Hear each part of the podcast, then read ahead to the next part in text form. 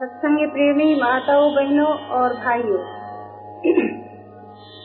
मानव जीवन की समस्याओं पर हम लोग विचार कर रहे हैं और कल प्रातः काल की बैठक में अपने विचार विमर्श से हम लोगों ने यह पाया कि मानव जीवन का सुंदरतम चित्र जो है, वह सत्संग के प्रभाव से ही अभिव्यक्त होता है। इस जीवन की विशेषताओं पर ध्यान दिया जाए।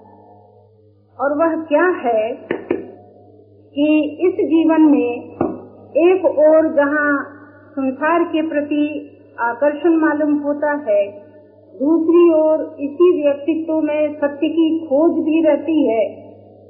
और उसी में अनंत अगाध प्रेम रस की प्यास भी रहती है। तो निरंतर परिवर्तनशील दृश्यों के प्रति आकर्षित होना, यह भी हम लोगों ने अपने में पाया। और निर्वाण विनाश के क्रम को देखकर सत्य क्या है, जीवन क्या है, सदा के लिए रहने वाला क्या है, सत्य की खोज यह भी मनुष्य के जीवन की स्वाभाविकता है। और ऐसा संयोग बने कि कभी वियोग न हो, ऐसी प्रियता जीवन में रहे कि जिसकी कभी क्षति न हो, यह मांग भी मनुष्य के जीवन में है। और इसी से प्रेरित होकर हम सब भाई बहन संसार के साथ भी संबंध बनाते हैं और अदृश्य परमात्मा की भी चर्चा करते हैं। तो आप सोच करके देखिए, परमात्मा की आवश्यकता, परमात्मा को तो है नहीं, और जड़ जगत को भी नहीं है। वनस्पति, धरती, आकाश, पत्थर, इनको परमात्मा की आवश्यकता नहीं है, ये महसूस नहीं करते हैं। तो जड़ जगत को भी परमात्मा की आवश्यकता नहीं है। और परमात्मा स्वयं अपने आप में पूर्ण है सर्वज्ञ है उसको तो ज़रूरत हो ही नहीं सकती। तो ए, हमारे सामने एक और दृश्य जगत है और दूसरी ओर उस जगत के निर्माता के रूप में परमात्मा के संबंध में कुछ धारणाएँ हैं हम लोगों के जीवन में और दोनों के मध्य में हम लोग हैं मनुष्य है। तो मनुष्य ही संसार के संबंध में विविध प्रकार की धारणाएँ बनाता है और विविध प्रकार का व्यवहार करता है। और मनुष्य ही परमात्मा के संबंध में विविध प्रकार की धारणाएँ बनाता है और उनकी चर्चा करता है। प्रधानता आपकी है। अब फिर इसके आगे और देखिए। बड़े सुंदर सुंदर दृश्य संसार में बनते हैं। प्राकृतिक दृश्य सुंदर सुंदर फूल खिलते हैं। बहुत अच्छे अच्छे रंग दिखाई देते हैं, पंखुड़ियों की कोमलता देखने में आती है, बड़ी सुगंधी फैलती है। तो जिस प्रकृति के इस अंश में इतनी सुंदरता, इतनी सुगंधी, इतनी कोमलता है, प्रकृति स्वयं उसको नहीं पहचान पाती। फूल खिला है, उसको देख करके मुग्ध होने वाले आप हैं। फूल को स्वयं नहीं पता है कि मैं कितना सुंदर हूँ, कितना आकर्षक हूँ। ठीक है? जी? उसमें सौंदर्योपासना की शक्ति नहीं है। उसको ये ज्ञान नहीं है कि मैं बहुत सुंदर हूँ, बहुत सुगंधित हूँ। उसमें बड़ी सुंदरता है, उसमें बड़ी सुगंधी है। इस बात का ज्ञान मनुष्य को होता है। उसकी सुंदरता पर आकर्षित मनुष्य होता है और मनुष्य की ही यह हृदयशीलता है कि प्रकृति जगत की सुंदरता को देखकर उसे उसे इस बात का ध्यान आता है कि जिसने इस खिलने और मुरझाने वाले फूल को इतनी सुंदरता दी, वह स्वयं कितना सुंदर होगा, जिसकी रचना इतनी सुंदर है। जिसकी कलाकृति में इतना आकर्षण है, वह स्वयं कितना अच्छा होगा, कितना सुंदर होगा। इस तरह से आप देखेंगे कि इस सारी सृष्टि में, जैसे जैसे कल मैंने सेवा में निवेदन किया था, कि मनुष्य का जीवन ही वह संधि स्थल है, जिसमें ईश्वरीय विभूतियाँ इस नाशवान संसार में प्रकट होकर मानव हृदय को शीतलता देती हैं, तरलता देती हैं, सरसता देती हैं, आनंद की वृद्धि करती हैं। शास्त्रों की बड़ी महिमा है। उसमें ब्रह्म का रूप निरूपण लिखा गया है। माया के कार्य का विवरण दिया गया है। दुख निवृत्ति के उपाय लिखे गए हैं। भगवत भक्ति के रस और आनंद का वर्णन किया गया है। तो कभी कभी मैं सोचती हूँ और आपके लिए भी सोचने की एक बात सामने रख के देख, बता रही हूँ मैं कि आप सोच करके देखिए कि शास्त्रों में जो जो संसार का और जीवन का और परमात्मा का सत्य बताया गया है, लिखा गया है तो शास्त्र में लिखा गया है। बहुत सरस सरस बातें लिखी गई हैं, लेकिन जहाँ इस सरसता की चर्चा है, वहाँ रस की अनुभूति नहीं है।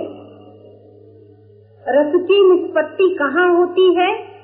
जो मनुष्य शास्त्रोक्त सिद्धांतों को अपने द्वारा ग्रहण करता है, स्वीकार करता है, आचरण में लाता है तो रस की निष्पत्ति मनुष्य के हृदय में होती है। शास्त्र जहाँ लिखे गए हैं, उस कागज़ के पृष्ठों में नहीं होती है। ठीक है ना? जी? तो सजीव मनुष्य, सचेत मनुष्य, विवेक के प्रकाश से प्रकाशित मनुष्य, इस सृष्टि को अधिक से अधिक सेवा दे सकता है, सुंदर बना सकता है, आनंद फैला सकता है, और सत्संग से वंचित विवेक का अनादर करने वाला मनुष्य, बल का दुरुपयोग करने वाला मनुष्य सुख की वासना में लिप्त रहने वाला मनुष्य मनुष्य ही वह दोष करता है कि जिससे सृष्टि का चित्र है, वह विकृत हो जाए, प्रेम की जगह पर द्वेष फैल जाए, शांति की जगह पर संघर्ष फैल जाए। ठीक है? अब सोच करके देखिए, हम सब लोग मनुष्य हैं। मनुष्य होने के नाते कुछ विवेक का प्रकाश जो जो समय समय पर हमें सत्य और असत्य का विवेचन कराता रहता है, क्या सही है, क्या गलत है, इस बात का परिचय देता रहता है। तो क्या सही है, क्या गलत है, क्या ग्राह्य है, क्या त्याज्य है, क्या ज्ञातव्य है, क्या प्राप्तव्य है, इन बातों का पता बिना किसी स्कूल और और महाविद्यालय और विश्वविद्यालय में गए ही भाई बहनों को होता है। अगर मनुष्य निज ज्ञान के प्रकाश में देखकर विचार करे कि मेरे सामने जो दृश्य जगत दिखाई देता है, उसके साथ मुझे क्या करना है? और जिस सृष्टिकर्ता के संबंध में सुनाई देता है, सृष्टिकर्ता दिखाई नहीं देता है, सुनाई देता है। उस सृष्टिकर्ता के साथ क्या करना है? तो तो हम ही वह माध्यम है। मनुष्य के ही लिए यह महत्वपूर्ण बात है कि सृष्टि के स्वरूप पर विचार करे और उसके साथ जैसा व्यवहार करना चाहिए वैसा ही करे। परमात्मा के संबंध में विचार करे और उनका हमारे जीवन के साथ इस वर्तमान क्षण में जिस समय हम सब लोग बैठ करके परमात्मा की चर्चा कर रहे हैं, उस समय में उनका हमारे साथ क्या सीधा संबंध हो सकता है? ईश्वर विश्वास का क्या प्रभाव अपने जीवन पर हो सकता है? इस पर विचार करें। तो आप हैं कि जो देखे हुए जगत की सेवा करके सुंदर समाज का निर्माण कर सकते हैं, और आप ही हैं जो अदृश्य परमात्मा के साथ अपना नित्य संबंध स्वीकार करके, उनके प्रेम रस से जीवन में जन्म जन्मांतर के अभाव को मिटा सकते हैं। ये दोनों बातें हो सकती हैं। अब अपने लोगों से गलती क्या होती है, इसको भी जरा देख लीजिए। तो अनेक प्रकार के संकल्पों को लेकर हम पैदा हुए। अगर संकल्प रहित हो गए होते, इच्छाओं की निवृत्ति हो गई होती शरीर धारण करके संसार के संपर्क से सुख भोगने की वासनाओं का अंत कर दिया होता हमने तो जन्म मरण की बाध्यता मिट गई होती। हमने अब तक ऐसा नहीं किया। इसका प्रमाण यह है कि हमको शरीरधारी बनना पड़ा है और जन्म इस इस बार की बात मैं कह रही हूँ कि जन्म ले करके भी कहीं बीस वर्ष बीत गए, कहीं चालीस वर्ष बीत गए, कहीं साठ वर्ष बीत गए, कहीं अस्सी नज़दीक आ रहा है। अभी भी हमारी अतृप्ति मिटी नहीं, कामनाएँ मिटी नहीं, इन संकल्प हम हुए नहीं। अभी भी हमारी ये दशा है। तो जन्म लेने के बाद कितना समय हमने इस संसार में बिताया, उसका कोई हिसाब करने की ज़रूरत नहीं है। लेकिन जिन संकल्पों के कारण से मुझे जन्म लेने के लिए बाध्य होना पड़ा, उन संकल्पों को मैंने खत्म किया, अथवा अपने साथ हम ढो रहे हैं कि जैसे बाध्य होकर जन्मे थे, वैसे बाध्य होकर मरने की तैयारी कर रहे हैं। सोचना पड़ेगा। अब अपने अपने को सामने रखकर देखकर सोचिए, हम लोग मृत्यु रहित जीवन पसंद करते हैं तो उस पसंदगी के अनुरूप कुछ अपने को पुरुषार्थ भी करना पड़ेगा।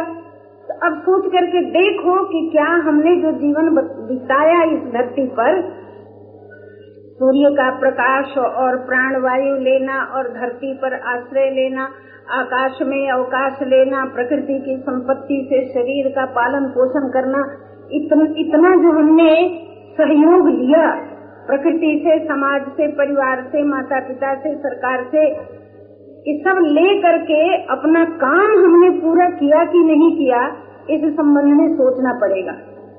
तो जिन संकल्पों के कारण हमें जन्म लेने के लिए बाध्य होना पड़ा उन्हीं संकल्पों को अभी तक अपने में रखा है तो मरने के लिए बाध्य होना पड़ेगा कि नहीं? देख पड़ेगा। और अनुभवी संत जन का यह अनुभव है। महाराज जी ने हम लोगों को अपना अनुभव बताया और उसके आधार पर मानव जीवन का यह सत्य हमारे सामने रखा कि मृत्यु स्वयं में दुख देने वाली अथवा भय देने वाली बात नहीं है। मृत्यु से भयभीत कौन होता है? जो शरीर में आसक्त रहता है, उसको मृत्यु से भय होता है। अन्यथा, और सब प्राकृतिक कार्य जिस प्रकार से हो रहे हैं, वैसा ही यह एक स्वाभाविक कार्य है प्रकृति का। कुछ अणु परमाणुओं के संगठन से एक शरीर बन गया है प्राण शक्ति के द्वारा वो, वो मेंटेन किया जा रहा है चलाया जा रहा है और अणु परमाणुओं के विघटन से मृत्यु हो जाती है। तो शरीर का बन जाना बदल जाना बिगड़ जाना और मिट जाना ये बिल्कुल प्राकृतिक तथ्य है। लेकिन मेरे लिए यदि मृत्यु बहुत ही भयावह रूप धारण करती है तो क्यों? तो इस इस कारण से ऐसा होता है कि हम शरीर को बनाए रखना पसंद करते हैं। तो महाराज जी ने कहा कि चूँकि हम जीना पसंद करते हैं, इसलिए मरने में भय होता है। तो इसका अर्थ क्या है? इसका अर्थ ये नहीं है कि आप जीना ना पसंद करिए। सो नहीं है। अच्छी ज़िंदगी जी, जीना पसंद करिए। अमर जीवन के आनंद को पसंद करिए। अविनाशी अस्तित्व में स्थित होने का पुरुषार्थ कीजिए। और शरीर के निर्माण और विनाश को तो ऐसा ही मानना चाहिए, जैसा कि सूर्योदय हुआ तो उठ करके हम लोगों ने सूर्य के दिए हुए प्रकाश का उपयोग करना आरंभ किया। और संध्या हो जाती है, सूर्यास्त हो जाता है तो हम लोग शिकायत थोड़े करते हैं कि क्यों शाम हो गई। जानते हैं कि सूर्योदय हुआ है तो सूर्यास्त होगा। तो जब तक प्रकाश है, तब तक प्रकाश का उपयोग किया। ऐसे ही मनुष्य को जो शरीर मिलता है तो जब तक वो है, तब तक उसका उपयोग करना चाहिए। और उसके रहते रहते अपने अविनाशी अस्तित्व में इतना आनंदित हो जाना चाहिए कि शरीर कब नाश हुआ, इसका अपने को पता भी न चले, कब है और कब गया, ऐसा हो सकता है। और महाराज जी ने अपना एक अनुभव सुनाया था हम लोगों को। कि वो बद्री केदार सब जगह की यात्रा कर कर के बहुत बहुत दिनों तक पैदल पैदल चलते थे। आए नीचे उतर के तो एक नगर में शरीर बहुत रोगी हो गया।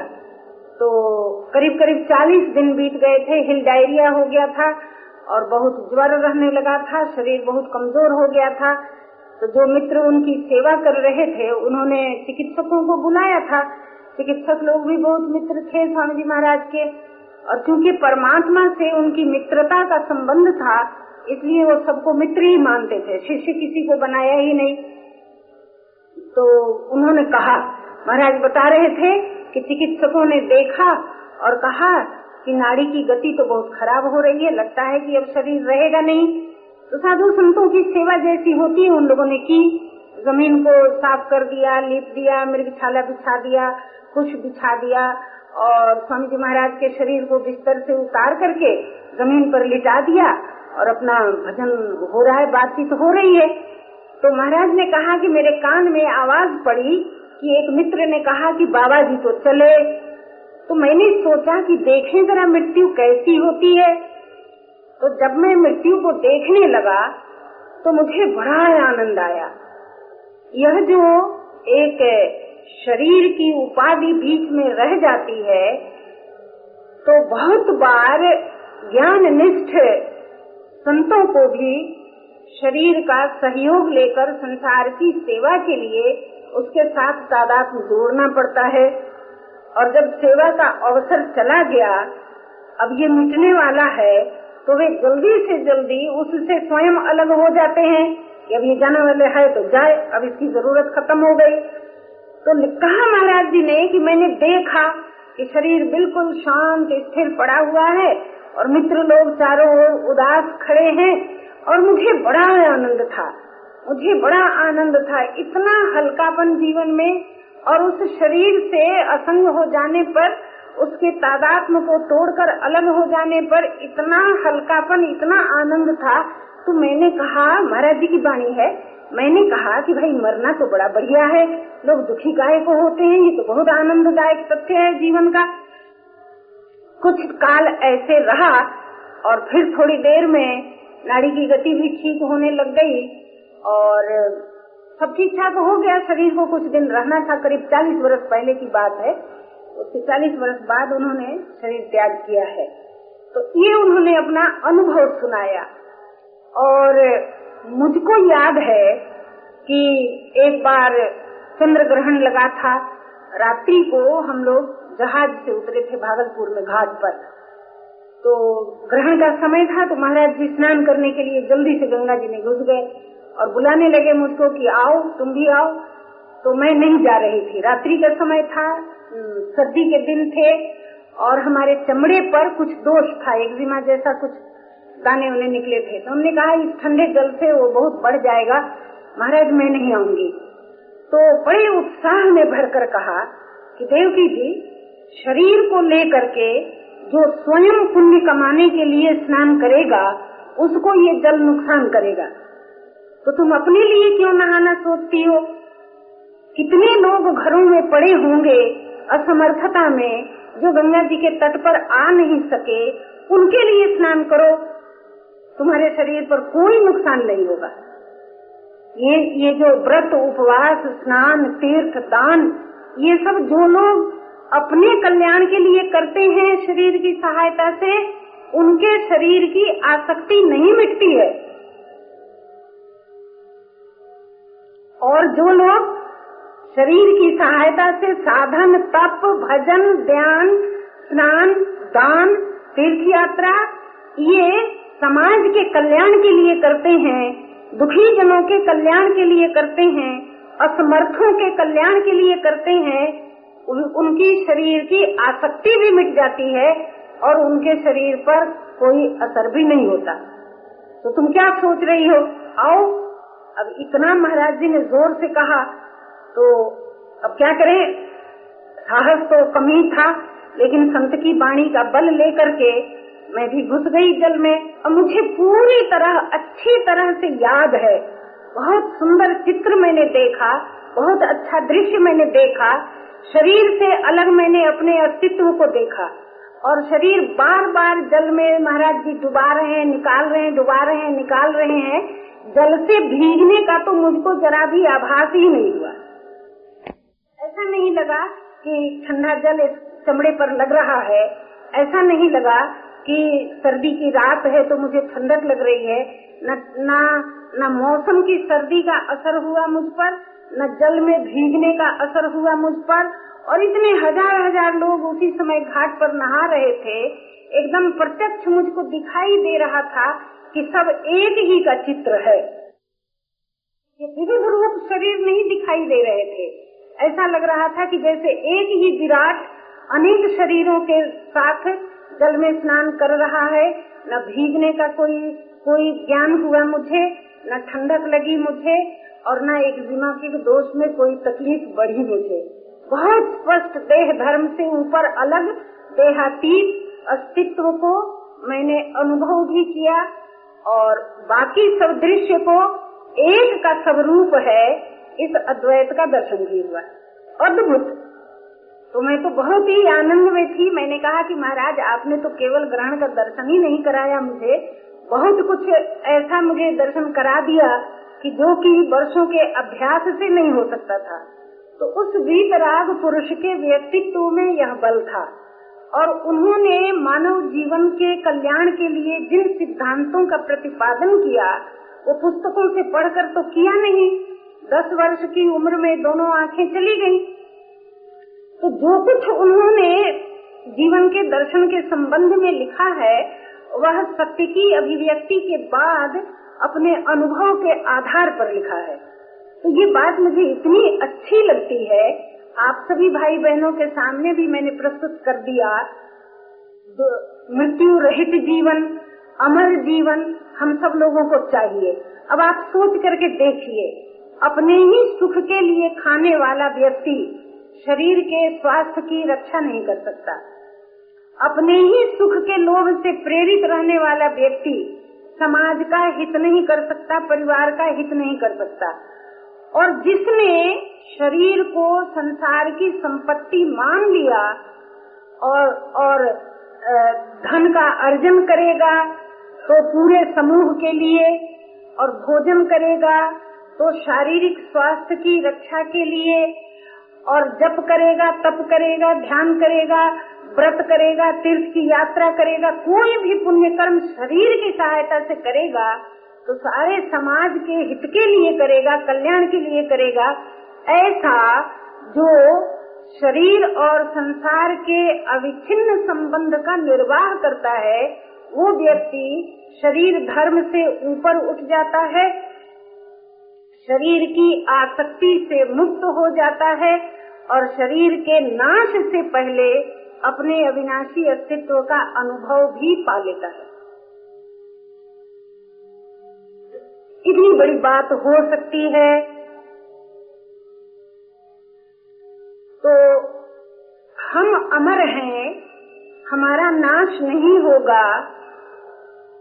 यह दार्शनिक सत्य जो है वह हम लोगों के जीवन में अभिव्यक्त हो सकता है। कैसे हो सकता है कि संसार का भाग जो शरीर है, उसको किसी भी प्रकार से अपने काम में मत लगाओ। संसार के काम में आने दो, परिवार के काम में आने दो। उस शरीर के साथ भी सुख भोग की वासना से प्रेरित होकर अत्याचार मत करो। आप शरीर को बहुत पसंद करते हैं, सुख भोग का माध्यम तो यही है। तो महाराज जी कहते हैं कि अगर उसमें भी तुम लिप्त हो जाओगे तो जिस शरीर को बहुत पसंद करते हो, उस शरीर को तुम जल्दी जल्दी मृत्यु का ग्रास बना दोगे। जितना अधिक सुख भोग में लिप्त होना पसंद करोगे, उतनी जल्दी ही बुढ़ापा भी आ जाएगा, मृत्यु भी आ जाएगी प्राण शक्ति भी खत्म हो जाएगी। तो क्या करना चाहिए? तो भाई, इस पर भी दया रखो। क्या दया रखें इस पर? तो ये तो प्रकृति की संपत्ति है। यह तो संसार की वस्तु है। यह मेरे काम आने वाली नहीं है। कैसे नहीं आने वाली है कि अगर इसका सहारा लेकर सुख भोग में मैं लग जाऊँ तो इसका भी नाश हो जाएगा और मुझमें भी सुख भोग की वासना इतनी बढ़ जाएगी कि हाय हाय करते जीना और हाय हाय करते मरना हो जाएगा। अमर आत्मा सच्चिदानंद मैं हूँ। ये केवल गाने में रह जाएगा भजन में रह जाएगा और कहीं किसी काम में नहीं आएगा। इसलिए इस, इसको तो बर्बाद मत करो सचेत होकर रहो। और दूसरी बात क्या है कि आपको जो दुख सुख से अतीत आनंद चाहिए आपको जो जन्म मरण से परे अविनाशी जीवन चाहिए आपको जो संयोग वियोग से परे नित्य योग चाहिए, उसमें तो ये शरीर किसी प्रकार से सहायता दे ही नहीं सकता। नाशवान शरीर भला, अविनाशी जीवन की प्राप्ति में क्या सहायता देगा? दे सकता है? नहीं दे सकता है। लेकिन आज कितना भ्रम हो गया साधक समाज में कि यूँ आसन लगाओ, यूँ ध्यान लगाओ, अब यहाँ रखो, अब यहाँ रखो, अब यहाँ रखो। अरे भाई, कहीं भी रखो, उस अविनाशी जीवन में स्पेस एंड टाइम कहीं है क्या? स्थान और काल का कोई सीमा है क्या? अगर वो सीमा है तो असीम से अभिन्न कैसे होगा? सोच कर देखो तो शरीर तो न भोग प्रवृत्ति के लिए है और न योग की साधना के लिए है। योग तो होता है अविनाशी का अविनाशी से। समझ में आता है? नित्य योग, जो संयोग और वियोग दोनों से परे है, वह नित्य योग जीवन में अभिव्यक्त कैसे होता है? तो इस व्यक्तित्व में जो अविनाशी आपका मैपन है, उस मय का नित्य योग होता है उस अविनाशी से। तो अविनाशी को अविनाशी से मिलना है। उसमें नाशवान शरीर क्या मदद करेगा? कर सकता है? जी? नहीं कर सकता है। तो हम सब भाई बहनों को बहुत अच्छी तरह से जीवन के इस सत्य को स्वीकार करना चाहिए। स्वामी शरणानंद जी महाराज का सत्य है, कि सनातन धर्म का सत्य है, कि आर्य समाज का सत्य है, ये हिंदुइज्म है, कि मोहम्मदनिज्म है, कि क्रिश्चियनिज्म है, कि जैनिज्म है, ये इज्म नहीं है। मानव जीवन का वैज्ञानिक और दार्शनिक सत्य है। क्या शरीर को अगर अपने लिए मानोगे तो नाशवान शरीर से तादाद में तुम्हारा नहीं टूटेगा। तो मैं अमृत पुत्र हूँ, ये कल्पना में तो रह सकता है, लेकिन जीवन का सत्य नहीं बनेगा। ब्रह्म सत्य जगन मिथ्या, ये सिद्धांत आपके मस्तिष्क की खुराक बन के रह जाएगी। लेकिन उस ब्रह्म स्वरूप से अभिन्न होकर सत्य का आनंद आपको नहीं मिलेगा। इसलिए क्या करना चाहिए? पहले पहल जब ये सब सिद्धांत मेरे सामने आए तो आर्ट ऑफ़ लिविंग जीवन कला, इस शीर्षक से मैंने एक निबंध लिखा था। और पुरानी बात हो गई। कब छपी थी याद नहीं है। तो महाराज ने एक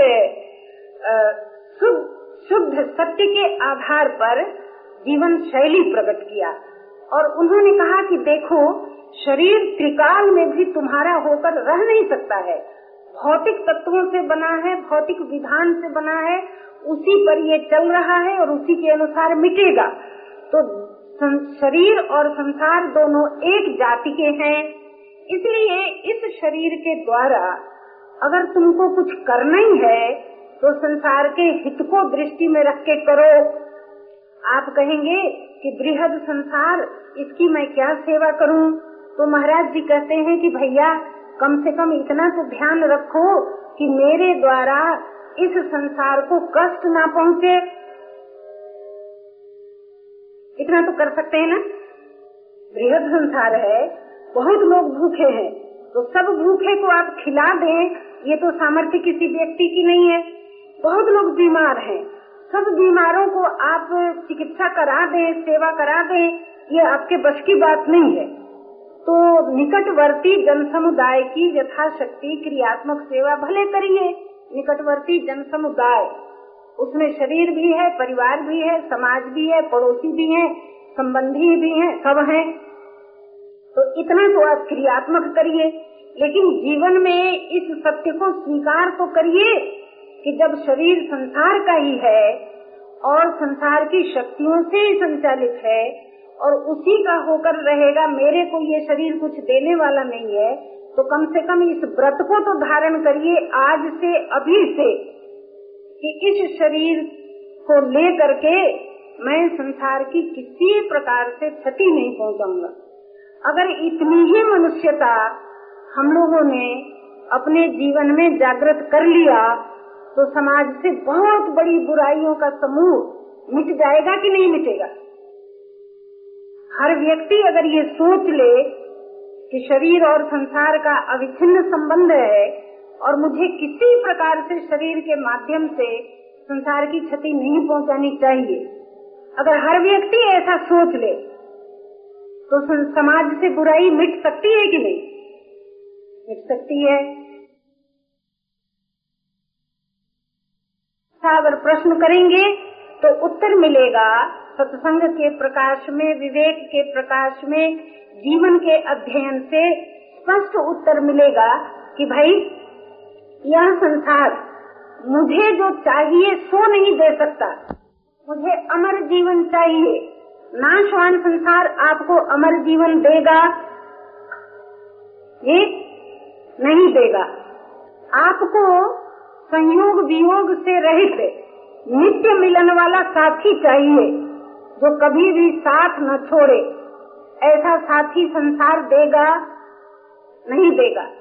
मुझे उस साथी की इतनी प्रिय संगति चाहिए कि जिसकी संगति से, जिसके साथ से जीवन का रस उत्तरोत्तर बढ़ता ही जाए, कभी घटे नहीं। प्रियता में कभी क्षति न हो, ऐसी संगति संसार में कहीं मिलेगा नहीं। तो निश्चय हो गया कि मुझे जो चाहिए वो संसार नहीं दे सकता। संसार की पहुँच कहाँ तक है? संसार की पहुँच शरीरों तक है। उसके आगे नहीं है। इसलिए यह शरीर अपने काम का नहीं है। अब अपने काम का नहीं रहा तो फिर किस काम का है? तो अब तक जो मैंने इसके माध्यम से सुख भोग किया था उस भोग की वासना को मिटाने के लिए, पुराने रागों से मुक्त होने के लिए शरीर के द्वारा संसार की सेवा करो। तो अगर शरीर हमारे लिए कहीं उपयोगी हो सकता है तो पीड़ित जनों के आँसू पहुँचने में हो सकता है, और कहीं इसका कोई उपयोग नहीं है। फिर, अब जिस परमात्मा के संबंध में हम लोगों ने सुना है उसके साथ अपने को क्या करना है? तो दो प्रकार के व्यक्ति होते हैं। कुछ लोग तो अपने को बहुत ही वैज्ञानिक कहते हैं और रैशनल कहते हैं और चिंतनशील कहते हैं, बुद्धिमान कहते हैं। तो वे लोग कहते हैं कि भाई, सुनी हुई बातों पर हम विश्वास नहीं करते। छोड़ दो। हटा दो उनके जीवन में से परमात्मा को। तो महाराज जी कहते कि भैया, तुम छोड़ दो परमात्मा को। और बड़ा अच्छा होगा कि सब लोग ईश्वर को इनकार कर दें तो मज़ा आएगा मुझको, मैं और वो दो ही रह जाएँगे, खूब आनंद मनाएँगे। तो ईश्वर अपने अस्तित्व के लिए परम स्वाधीन है। दुनिया के लोग उसको मानेंगे तो उसकी विशेषता बढ़ेगी और नहीं मानेंगे तो उसकी विशेषता घट जाएगी। ऐसा घटिया परमात्मा नहीं है। तो जो न मानना पसंद करे, उसके लिए ये चर्चा नहीं है। उसके लिए कौन सी चर्चा है? तो भाई आप सोच करके देखिए, अगर परमात्मा को मानने के लिए तैयार आप नहीं हैं तो उसके अतिरिक्त आपके जीवन में कौन सी बात है जिसको मानना आपके लिए सत्य प्रमाणित होगा। अगर विचारक हैं तो विचार करिए। तो विचारकों ने क्या कहा? तो नहीं नहीं नहीं नहीं। मैं क्या है? तो मेरा अमुक नाम है। तो नहीं, ये सत्य नहीं है। पहले नहीं था, बाद में नहीं रहेगा। मेरी ये जाति है तो ये सत्य नहीं है। मैंने माना है, ये मिट जाएगा। मेरा ये स्थान है ये सत्य नहीं है पहले नहीं था आगे नहीं रहेगा। तो अगर परमात्मा को मानने के लिए आप तैयार नहीं हैं, तो किसी भी मान्यता को स्वीकार करने में बुद्धिमत्ता तो नहीं है। तो क्या करना चाहिए? तो शरीर के द्वारा संसार की सेवा करनी चाहिए और सब असत्य प्रतीतियों स्वीकृतियों को अस्वीकार कर देना चाहिए। तो नहीं की निवृत्ति हो जाएगी वही परमात्मा रह जाएगा जिसको आपने मानना पसंद नहीं किया था। वही रह जाएगा। तो महाराज जी के सिद्धांत के अनुसार ये कहते हैं कि भाई ईश्वर तो इतना ज़बरदस्त है कि वो मानने वाले पर भी जादू करता है और नहीं मानने वाले पर भी करता है। तो हम क्यों निहोरा करें? हम क्यों प्रार्थना करें कि तुम मानो? मत मानो। लेकिन असत्य की निवृत्ति के बिना शांति मिलेगी नहीं। और असत्य की निवृत्ति तुम्हारे जीवन में से हो जाएगी तो सत्य के रूप में वही रह जाएगा जिसको मैंने परमात्मा कहा है। तो हम, मैं वही हूँ। तो वह मुझमें मिल गया, मैं उसमें मिल गया, जो जी में आए सो कह लेना। लेकिन है वो एक अकेला ही। भक्तजन उसको परमात्मा करते हैं। अब हो गया वेदांत का दर्शन, पूरा हो गया। अब आस्तिकता ले लो? अब सुने हुए परमात्मा के प्रति मनुष्य को क्या करना चाहिए? रामकृष्ण मिशन के एक संत विदेश से घूम करके आए। तो जहाँ मैं महाविद्यालय में पढ़ाती थी, उस महाविद्यालय में आए और उन्होंने कहा कि हम छात्राओं से मिलेंगे। तो एक मीटिंग बुलाई गई, हम सब लोग मिले उनसे। तो बातचीत करने लगे। तो संत तो हमेशा अच्छी बातें करते हैं, बहुत सी अच्छी बातें उन्होंने की। एक बात बहुत मज़ेदार लगी मुझे, अभी भी याद है। कहने लगे कि विदेश में फ्रांस में शायद एक बहन मुझे मिली। तो कहने लगी कि स्वामी जी मैं भगवान को मानना चाहती हूँ। तो स्वामी जी ने कहा कि बड़ी अच्छी बात है बहन, मान लो। तो उन्होंने कहा कि महाराज, मुझसे माना नहीं जाता है। तो स्वामी जी ने कहा कि नहीं माना जाता है तो छोड़ दो। तो बहन कहने लगी कि महाराज, मुझसे छोड़ा नहीं जाता है। तो मान लो तो माना नहीं जाता है, छोड़ दो तो छोड़ा नहीं जाता है। अब हम लोग इस इस वर्तमान में, जिस समय बैठे हैं जीवन की चर्चा करने के लिए, आप सोच करके देखिए कि ऐसी ही दशा हम सब भाई बहनों की नहीं है क्या? ठीक है। उस ईमानदार महिला ने खुले शब्दों में कह दिया अपने मन का हाल कि महाराज, मैं मानना तो चाहती हूँ, लेकिन माना नहीं जाता। तो संत ने कहा कि नहीं माना जाता है, मेरी बहन छोड़ दो। तो महाराज, छोड़ा नहीं जाता। अब इस विषय पर थोड़ा गंभीर होकर सोचिए। परमात्मा के संबंध में कभी हमारे जीवन में प्रश्न उठता है, ज़रूरत महसूस होती है तो हम लोग मान भी लेते हैं। और ज़रूरत खत्म हो जाती है तो हम लोग भूल भी जाते हैं। तो कभी भूल जाते हैं, कभी मान लेते हैं, कभी कुछ करते हैं, कभी कुछ करते हैं। और यूँ ही इसी असमंजस में, इसी दुविधा में, इसी विकल्प सहित विश्वास में कभी विश्वास करो, कभी विकल्प करो, कभी संदेह करो, कभी कभी मानो, कभी न मानो। इसी ढंग से एक एक लंबी सी अवधि जीवन की निकल जाती है और हम लोग उस आनंद के अगाध सागर से रिक्त रह जाते हैं, विमुख रह जाते हैं, वंचित रह जाते हैं। तो यह एक बहुत ही विचारणीय विषय है कि क्या मनुष्य का परमात्मा से इस जीवन में, इस वर्तमान में जो सीधा संबंध है और उस संबंध की मधुरता की अभिव्यक्ति अभी हो सकती है शरीर के नाश होने से पहले तो तो क्या ये ये आचरणीय नहीं है? क्या यह ग्राह्य नहीं है? क्या जीवन की उस उच्चतम विकास तक पहुँचने के लिए मृत्यु से पहले हम लोगों को तैयार नहीं होना चाहिए। बोलिए, होना चाहिए। तो अब देखिए अब जब जीवन में परमात्मा की चर्चा आती है किए बिना तो हम रह ही नहीं सकते तो मैंने एक बार बैठकर सोचा कि क्या कारण है कि उसकी चर्चा किए बिना हम नहीं रह सकते।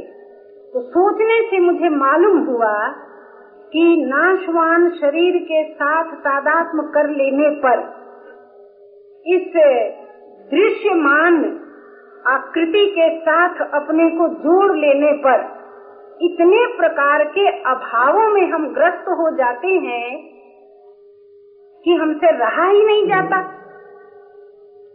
जितने अभाव हमारे भीतर पैदा हुए समर्थ माता पिता पूरा नहीं कर सके। समर्थ पति पत्नी एक दूसरे के अभाव को नहीं मिटा सके। समर्थ संतान माता पिता के अभाव को नहीं मिटा सकी। समर्थ सरकार प्रजा के अभावों को नहीं मिटा सकी। क्या ये आपकी जानी हुई बात नहीं है? जी? है तो मैंने सोचा तो मुझे ऐसा लगा कि क्योंकि संसार के संपर्क से मेरे जीवन के अभाव नहीं मिटे और अभाव की पीड़ा सहन करना अपने को पसंद नहीं है, इसलिए उस विश्वम्भर की कल्पना मेरे जीवन में आ गई।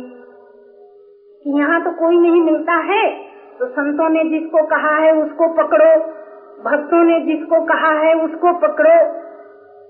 तो हमारे आपके जीवन में जो वर्तमान दशा है, वो दशा ही ऐसी बढ़िया है कि ईश्वर की ओर प्रेरित किए बिना रह नहीं।